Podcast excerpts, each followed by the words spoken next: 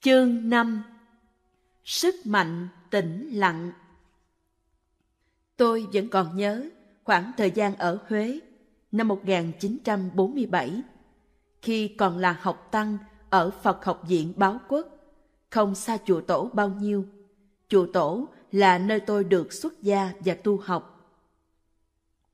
Lúc đó, quân đội Pháp đã chiếm đóng toàn bộ vùng này và thiết lập căn cứ quân sự ở đây. Vì vậy, chung quanh chúng tôi thường nghe tiếng súng nổ giữa quân đội Pháp và lính Việt Nam. Những người dân sống trên các đồi cao thường lập nên những pháo đài bảo vệ. Có những đêm, dân làng phải rút vào nhà để tránh những đợt nã súng. Buổi sáng khi thức dậy, có khi người ta thấy vài thi thể rớt lại từ trận đánh của đêm trước với những khẩu hiệu trên đường được viết bằng vôi trắng hòa với máu. Thỉnh thoảng cũng có các tu sĩ đi ngang qua những con đường vắng vẻ này, nhưng hầu như không ai dám đi vào khu vực đó. Đặc biệt là những người dân thành phố Huế vừa mới trở về sau đợt sơ tán. Cho dù chùa Báo Quốc nằm ở gần nhà ga, cũng hiếm có ai liều mạng đến đó. Điều ấy cũng nói lên được sự hiểm nguy của vùng này. Mỗi tháng, từ Phật học viện Báo Quốc, tôi thường về thăm chùa Tổ một lần. Sáng hôm ấy, trời còn khá sớm, khi những giọt sương còn động trên đầu ngọn cỏ. Tôi về thăm chùa Tổ, trong đẩy mang theo một chiếc y và vài quyển kinh, trên tay cầm chiếc nón lá. Tôi thấy lòng nhẹ nhàng, hân hoan khi nghĩ đến chuyện được thăm thầy, thăm huynh đệ và thăm ngôi chùa cổ kính uy nghiêm. Vừa băng qua ngọn đồi, tôi bỗng nghe một tiếng gọi lớn. Trên đỉnh đồi, phía trên con đường, tôi thấy một người lính Pháp đang vẫy tay ngoắt tôi lại. Tôi nghĩ anh ta đang chọc ghẹo tôi vì tôi là một ông thầy tu, nên tôi quay lại và tiếp tục đi xuống đường. Nhưng bỗng nhiên, tôi có cảm giác đó không phải là chuyện chọc phá. Tôi nghe tiếng gót giày của anh lính Pháp chạy theo sau lưng tôi. Có lẽ anh ta muốn tìm tôi. Cây đẩy tôi mang theo trông có vẻ đáng nghi ngờ. Tôi ngừng lại và đứng đợi. Một người lính trẻ với khuôn mặt gầy nhưng đẹp trai tiến lại gần tôi. Anh đi đâu đó? Anh ta hỏi tôi bằng tiếng Việt. Qua cách phát âm, tôi biết anh là người Pháp và vốn liếng tiếng Việt của anh còn rất giới hạn. Tôi mỉm cười và hỏi anh bằng tiếng Pháp. Nếu tôi trả lời bằng tiếng Việt, anh có hiểu không? Khi nghe tôi nói bằng tiếng Pháp, gương mặt anh sáng lên. Anh nói rằng anh không có ý định điều tra tôi. Anh chỉ muốn hỏi tôi một vài điều. Thầy sống ở chùa nào? Anh ta hỏi. Khi tôi trả lời là tôi đang sống ở chùa Báo Quốc, anh ta trông có vẻ thích thú. Chùa Báo Quốc, anh ta lặp lại. Đó có phải là ngôi chùa lớn trên đồi gần nhà ga không? Khi tôi gật đầu, anh bèn chỉ lên một trạm bơm trên đồi, với vẻ cảnh giác và nói Nếu thầy không quá bận, chúng ta hãy lên trên kia nói chuyện một lát. Chúng tôi ngồi xuống gần trạm bơm. Anh ta kể cho tôi nghe về cuộc viếng thăm chùa báo quốc của anh và năm người lính khác cách đó 10 ngày.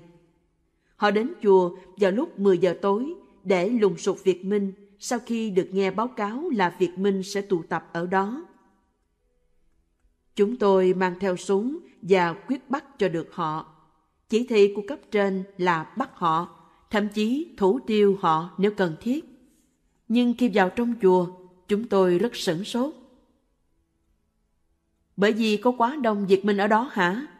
Không không, anh ta kêu lên. Nếu thấy Việt Minh, chúng tôi đã không sửng sốt. Chúng tôi sẽ tấn công cho dù có nhiều bao nhiêu đi nữa. Vậy các anh ngạc nhiên vì điều gì? Những gì xảy ra quá bất ngờ cho tôi. Trong quá khứ, bất kể nơi nào chúng tôi lùng sục, hoặc là người ta bỏ chạy, hoặc là người ta rơi vào tình trạng sợ hãi, hoảng loạn. Người ta đã bị khủng bố quá nhiều lần, cho nên họ mới sợ hãi bỏ chạy. Tôi giải thích. Tôi không có thói quen khủng bố hoặc đe dọa người khác. Anh trả lời. Có lẽ vì họ đã bị hại bởi những người đến trước chúng tôi, nên họ hoảng sợ như vậy. Nhưng khi chúng tôi vào đến sân chùa Báo Quốc, chúng tôi có cảm tưởng như lạc vào một nơi hoàn toàn hoang vắng. Những cây đèn dầu được vặn rất nhỏ. Chúng tôi cố tình dậm chân thật mạnh trên nền sỏi. Tôi có cảm giác rằng có rất nhiều người trong chùa. Thế nhưng, chúng tôi lại không nghe tiếng ai cả. Mọi thứ im lặng khủng khiếp. Tiếng la lối của những người bạn tôi làm tôi thấy khó chịu. Không ai trả lời.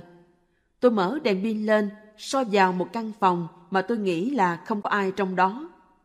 Và tôi thấy khoảng 50-60 vị tu sĩ đang ngồi thiền trong yên lặng. Đó là vì các anh đã đến đúng vào giờ ngồi thiền. Tôi gật đầu nói. Dân, chúng tôi như đang bị một sức mạnh lạ lùng và vô hình chi phối. Anh ta nói, chúng tôi như bị giật lùi lại. Chúng tôi quay lại và đi trở ra ngoài sân. Những vị tu sĩ không biết có chúng tôi ở đó. Họ không trả lời chúng tôi một lời nào và không tỏ ra một dấu hiệu nào cho thấy sự sợ hãi hoặc hoảng loạn. Không phải họ không biết các anh, mà họ đang chú tâm vào hơi thở của họ, chỉ có vậy thôi. Tôi cảm thấy như bị chìm vào sự yên tĩnh của họ, anh thừa nhận. Điều đó thật sự khiến tôi phải kính phục. Chúng tôi đứng yên trong sân dưới một gốc cây lớn và đợi ở đó. Có lẽ khoảng nửa tiếng. Sau đó, một hồi chuông vang lên và ngôi chùa trở lại những sinh hoạt bình thường. Một thầy cầm một cây đuốc, đến mời chúng tôi vào trong. Nhưng chúng tôi chỉ nói cho ông ta biết lý do tại sao chúng tôi ở đó rồi rút lui. Kể từ ngày đó, tôi bắt đầu thay đổi quan điểm của mình về người Việt. Trong số chúng tôi có rất nhiều thanh niên trẻ, anh ta tiếp tục. Chúng tôi rất nhớ nhà, nhớ gia đình và đất nước. Chúng tôi đã được cử sang đây để tiêu diệt Việt Minh, nhưng không biết là chúng tôi sẽ giết họ hay bị họ giết và không bao giờ có thể trở về quê hương với gia đình mình nữa. Nhìn thấy những người dân ở đây hết sức cực khổ để xây dựng lại cuộc đời tan quan của họ, nhắc tôi nhớ đến những cuộc đời tan nát của những người thân của tôi ở Pháp. Cuộc sống bình an và thanh thản của các vị tu sĩ làm tôi nghĩ đến cuộc sống của toàn thể nhân loại trên trái đất này. Và tôi tự hỏi tại sao tôi lại đến đây? Mối thù hận nào giữa Việt Minh và chúng tôi khiến chúng tôi phải du hành suốt một chặng đường dài đến đây để đánh họ? Trong tôi dâng lên một sự xúc động sâu sắc. Tôi cầm tay anh ta, kể cho anh ta nghe câu chuyện về một người bạn cũ của tôi, được tuyển nhập ngũ để đánh Pháp và đã giành được chiến thắng trong nhiều trận đánh. Một ngày nọ, anh bạn tôi đến chùa nơi tôi đang ở, rồi đột nhiên ôm lấy tôi và khóc òa lên. Anh kể rằng trong một cuộc tấn công, khi đang trốn sau những tảng đá, anh đã thấy hai người Pháp đang ngồi nói chuyện với nhau. Anh nói, khi tôi thấy gương mặt sáng láng, đẹp trai và ngây thơ của những cậu bé này, tôi không thể đành lòng nhã đạn được, thưa thầy. Người ta có thể cho là tôi yếu đuối, nhu nhược. Họ có thể nói rằng nếu tất cả những người lính Việt Nam đều như tôi, thì chẳng mấy chốc cả nước sẽ thua cuộc và bị chiếm mất. Thế nhưng lúc đó, tôi đã thương kẻ thù của mình như mẹ tôi thương tôi vậy. Tôi biết rằng cái chết của hai người lính trẻ đó sẽ làm cho mẹ của họ ở Pháp đau khổ, giống như mẹ tôi đã từng đau khổ về cái chết của em trai tôi. Vì vậy anh thấy đó, tôi nói với anh lính Pháp, trái tim của người lính Việt Nam mang đầy tình yêu thương nhân loại. Anh lính trẻ ngồi yên lặng, chìm trong suy tư. Có lẽ giống như tôi, anh đã ý thức hơn về sự mù quáng của giết chóc, thảm họa của chiến tranh, nỗi đau khổ của biết bao nhiêu người đang chết dần trong sự nhẫn tâm và vô lý. Mặt trời lên cao và đã đến lúc tôi phải về. Người lính nói cho tôi biết tên anh là Daniel Marty, 21 tuổi. Anh vừa mới học xong trung học trước khi sang Việt Nam. Anh cho tôi xem hình mẹ, em trai và em gái anh. Chúng tôi chia tay với cảm giác hai bên hiểu và thông cảm nhau. Anh ta hứa sẽ đến chùa thăm tôi vào ngày Chủ nhật. Trong những tháng tiếp theo sau đó, mỗi khi có dịp anh đến thăm tôi, tôi mời anh vào thiền đường ngồi thiền với tôi. Tôi đặt cho anh pháp danh là Thanh Lương, có nghĩa là tinh khiết và tươi mát. Tôi dạy cho anh tiếng Việt, anh chỉ biết được vài câu, học trong quân đội. Sau vài tháng, chúng tôi đã có thể trao đổi với nhau một chút bằng ngôn ngữ mẹ đẻ của mình. Anh ta kể rằng anh ta không còn làm những cuộc đột kích như trước đây nữa. Và tôi đã chia sẻ được nỗi buồn của anh. Mỗi khi nhận được lá thư nào từ gia đình, anh đều đem đến cho tôi xem. Và lần nào gặp tôi, anh cũng chắp tay xá chào. Một ngày nọ, chúng tôi mời Thanh Lương đến ăn cơm chay tại chùa. Anh ta rất hạnh phúc nhận lời mời và hết sức ca ngợi những quả bùi ngon lành cũng như những món ăn đầy hương vị mà chúng tôi đãi. Anh khen món cháo nấm hương sư huynh tôi nấu ngon tuyệt vời và không thể tin được đó là thức ăn chay. Tôi phải giải thích cho anh cách chế biến cặn kẽ để anh tin. Có những ngày ngồi bên cạnh tháp chuông, chúng tôi cùng nhau thảo luận một cách tương đắc về những vấn đề tâm linh và văn chương. Khi tôi ca ngợi văn học Pháp, mắt Thanh Lương sáng lên đầy tự hào về văn hóa của đất nước Anh. Tình bạn của chúng tôi càng ngày càng sâu sắc. Rồi đến một ngày, khi đến thăm, Thanh Lương cho tôi biết đơn vị của anh sẽ chuyển đến một vùng khác và có lẽ anh sẽ sớm được trở về Pháp. Tôi đưa anh ra đến cổng Tam Quan và chúng tôi ôm tiễn biệt nhau. Tôi sẽ viết thư cho thầy, anh nói. Tôi rất mừng nếu nhận được thư của anh và sẽ hồi âm cho anh. Một tháng sau, tôi nhận được thư của anh báo tin là anh sẽ trở về Pháp để đi Algeria. Anh hứa khi nào đến đó sẽ viết thư cho tôi. Nhưng từ lúc đó, tôi không còn nghe tin tức gì về anh nữa. Có ai biết bây giờ Thanh Lương đang ở đâu không? Có được an toàn không? Tôi biết rằng khi tôi gặp anh vào lần cuối, anh rất bình an. Cái giây phút im lặng sâu sắc trong chùa ngày hôm ấy đã thay đổi anh. Anh đã mang sự sống của tất cả các loài hữu tình vào trong trái tim anh. Đồng thời thấy được tính chất vô nghĩa và hoại diệt của chiến tranh. Điều làm cho mọi sự trở nên có thể là dừng lại hoàn toàn và mở ra một đại dương kỳ diệu hùng tráng, có công năng trị liệu mà ta gọi là sự tĩnh lặng. Để hiển lộ được bản chất chân thật, chúng ta cần phải dừng lại cuộc đối thoại nội tâm liên miên, chiếm hết tất cả không gian trong lòng ta. Chúng ta có thể bắt đầu bằng cách tắt đài phát thanh NST vài lần mỗi ngày, mỗi lần một chút, để đem niềm vui vào trong không gian nội tâm ta. Hơi thở chánh niệm Như chúng ta đã biết, cách dễ nhất để giải thoát chúng ta ra khỏi vòng quay suy nghĩ liên tục là thực tập hơi thở chánh niệm.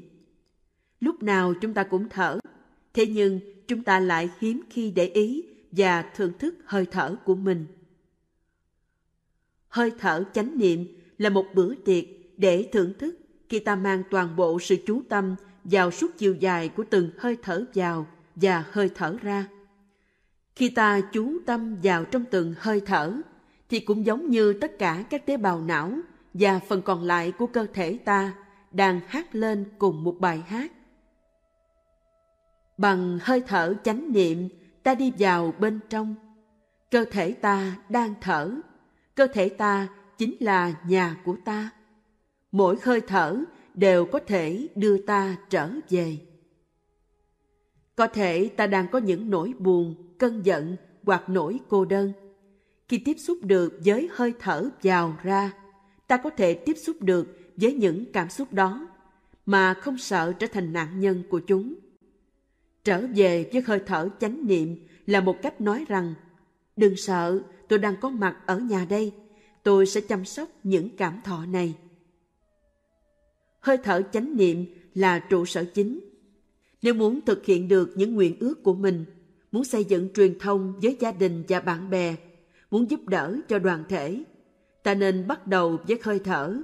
Mỗi hơi thở, mỗi bước chân, mỗi hành động được làm trong chánh niệm sẽ nuôi dưỡng ta. Tạo không gian cho chánh niệm dễ hơn ta nghĩ. Nhiều người trong chúng ta nghĩ rằng cuộc sống của chúng ta quá bận rộn, không còn chỗ để nuôi dưỡng chánh niệm.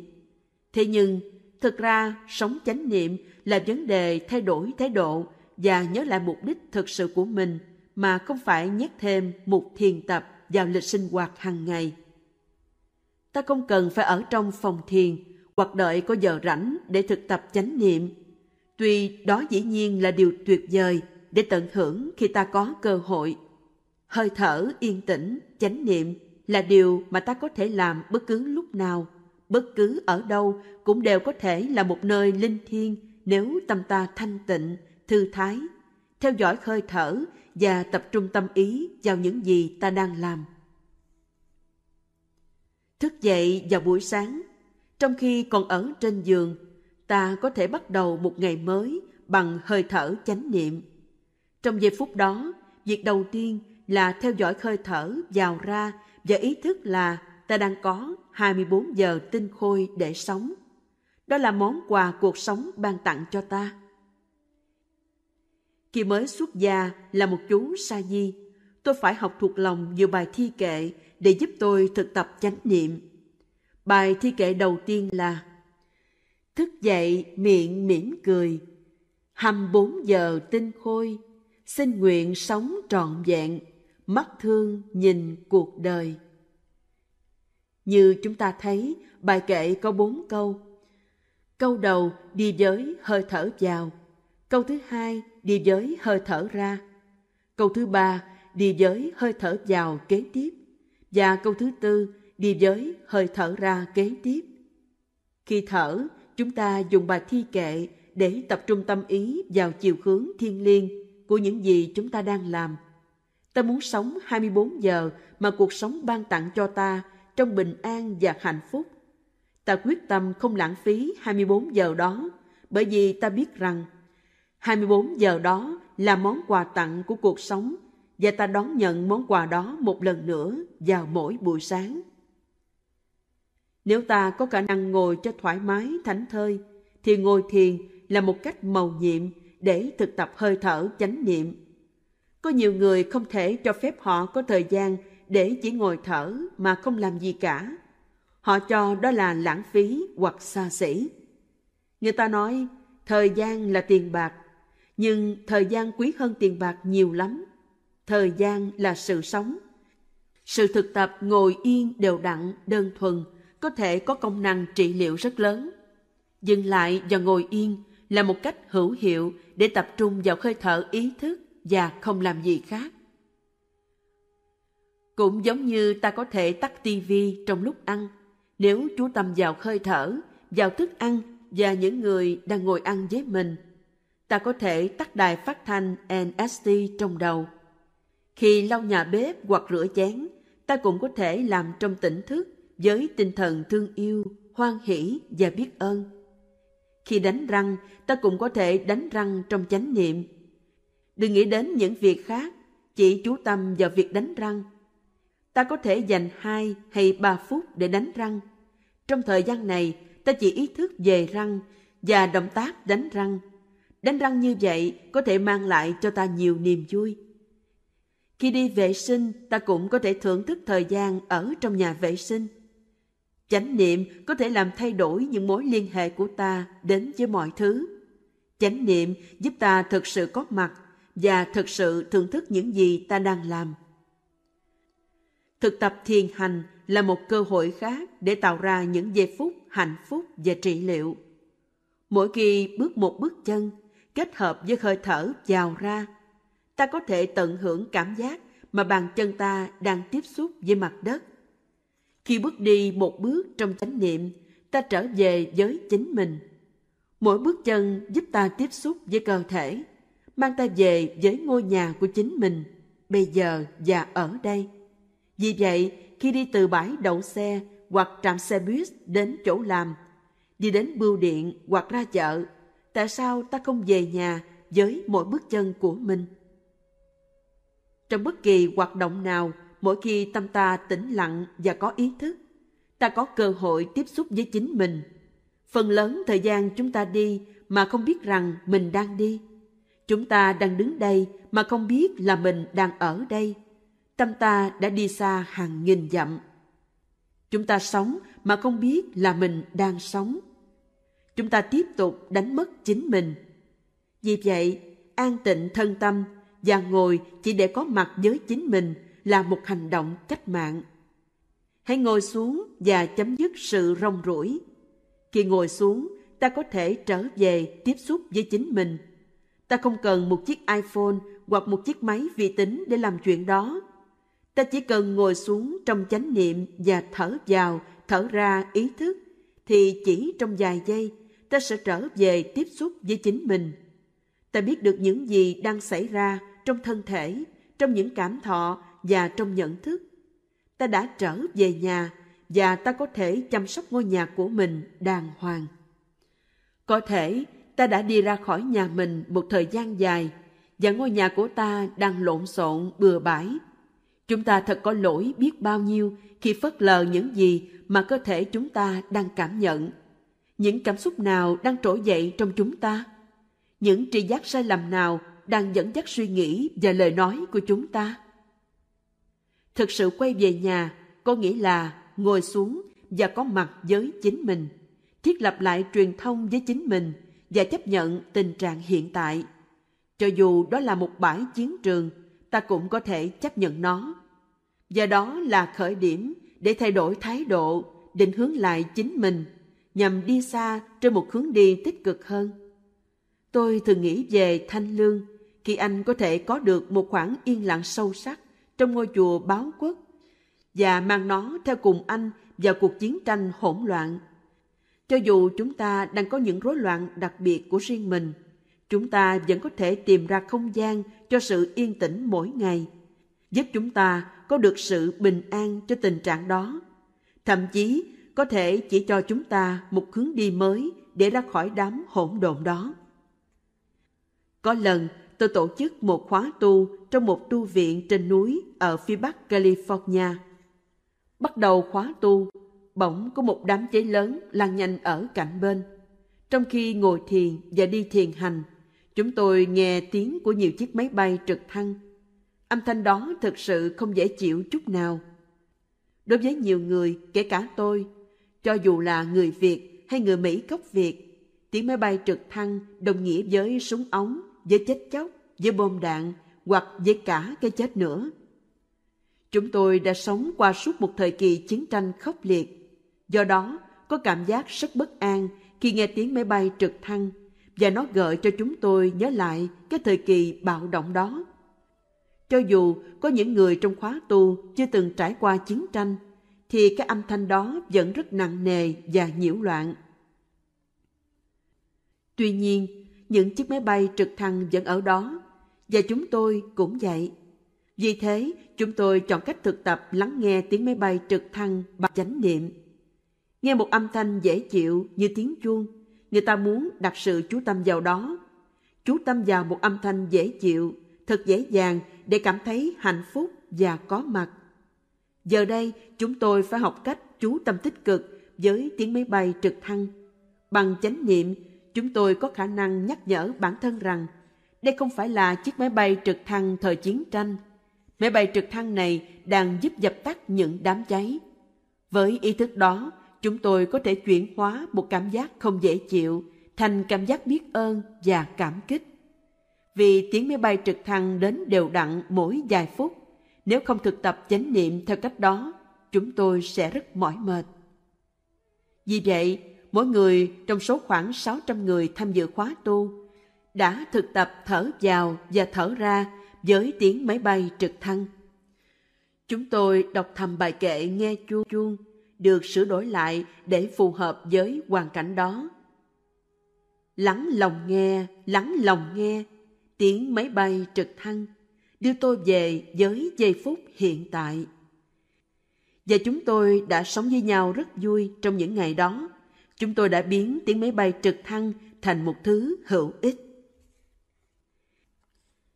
5 phút cho cuộc sống Nếu bạn chỉ mới bắt đầu thực tập, thì hãy cố gắng dành 5 phút mỗi ngày để đi bộ trong im lặng và chánh niệm. Nếu ở một mình, bạn có thể làm việc chậm lại, càng chậm càng tốt. Bạn sẽ thấy rất hay nếu bắt đầu bằng việc đi thật chậm. Bước một bước, bạn thở vào. Bước thêm một bước, bạn thở ra. Khi thở vào, bạn bước một bước và bạn phải dừng lại mọi suy nghĩ để hoàn toàn tập trung tâm ý vào bước chân cũng như hơi thở. Nếu bạn không dừng lại được những suy nghĩ, thì hãy đứng lại, thở vào, thở ra, cho đến khi bạn hoàn toàn dừng lại được những suy nghĩ. Bạn sẽ cảm nhận được điều đó trong trạng thái chánh niệm. Có một cái gì đó sẽ thực sự làm thay đổi thân tâm bạn. Nếu bạn thành công khi đi được một bước như vậy, thì bạn sẽ biết cách để đi tiếp bước thứ hai. Bạn hãy bắt đầu trong 5 phút thôi, nhưng sau đó có thể bạn sẽ rất thích thú để làm tiếp vài lần như vậy trong ngày. Bây giờ người ta quá bận rộn, chúng ta luôn luôn bị đẩy ra khỏi giây phút hiện tại. Chúng ta không có cơ hội để thực sự sống đời sống của chúng ta. Chánh niệm giúp ta có thể nhận diện được điều đó. Đó đã là giác ngộ rồi. Vì thế, chúng ta bắt đầu từ sự giác ngộ, tỉnh giác này. Chúng ta thực sự muốn sống cuộc sống của chính mình. Chúng ta thực sự muốn dừng lại mà không bị đẩy ra khỏi cuộc sống. Và với sự thực tập hơi thở chánh niệm, ngồi thiền và đi thiền, ngay cả trong khi đánh răng, chúng ta cũng có thể dừng lại. Sự thực tập dừng lại có thể được thực hiện bất kỳ lúc nào trong ngày, kể cả lúc chúng ta đang lái xe. Buông bỏ, ta sẽ đạt được tự do. Với tự do đó, với sự buông bỏ đó, sự trị liệu có thể xảy ra, sự sống trở thành có thật, và niềm vui là điều mà chúng ta có thể đạt được. Ngày nay, người ta thường nói về cân bằng giữa công việc và cuộc sống. Người ta có khuynh hướng nghĩ rằng công việc và cuộc sống là hai thứ tách biệt nhau. Thế nhưng, đó không phải là cách nghĩ đúng. Sau khi lái xe đến chỗ làm và đậu xe xong, bạn có thể lựa chọn giữa cách đi thiền hành trong chánh niệm vui tươi hay là đi một cách hối hả gấp gáp vào văn phòng. Dù sao đi nữa, bạn cũng phải đi qua quãng đường đó, đi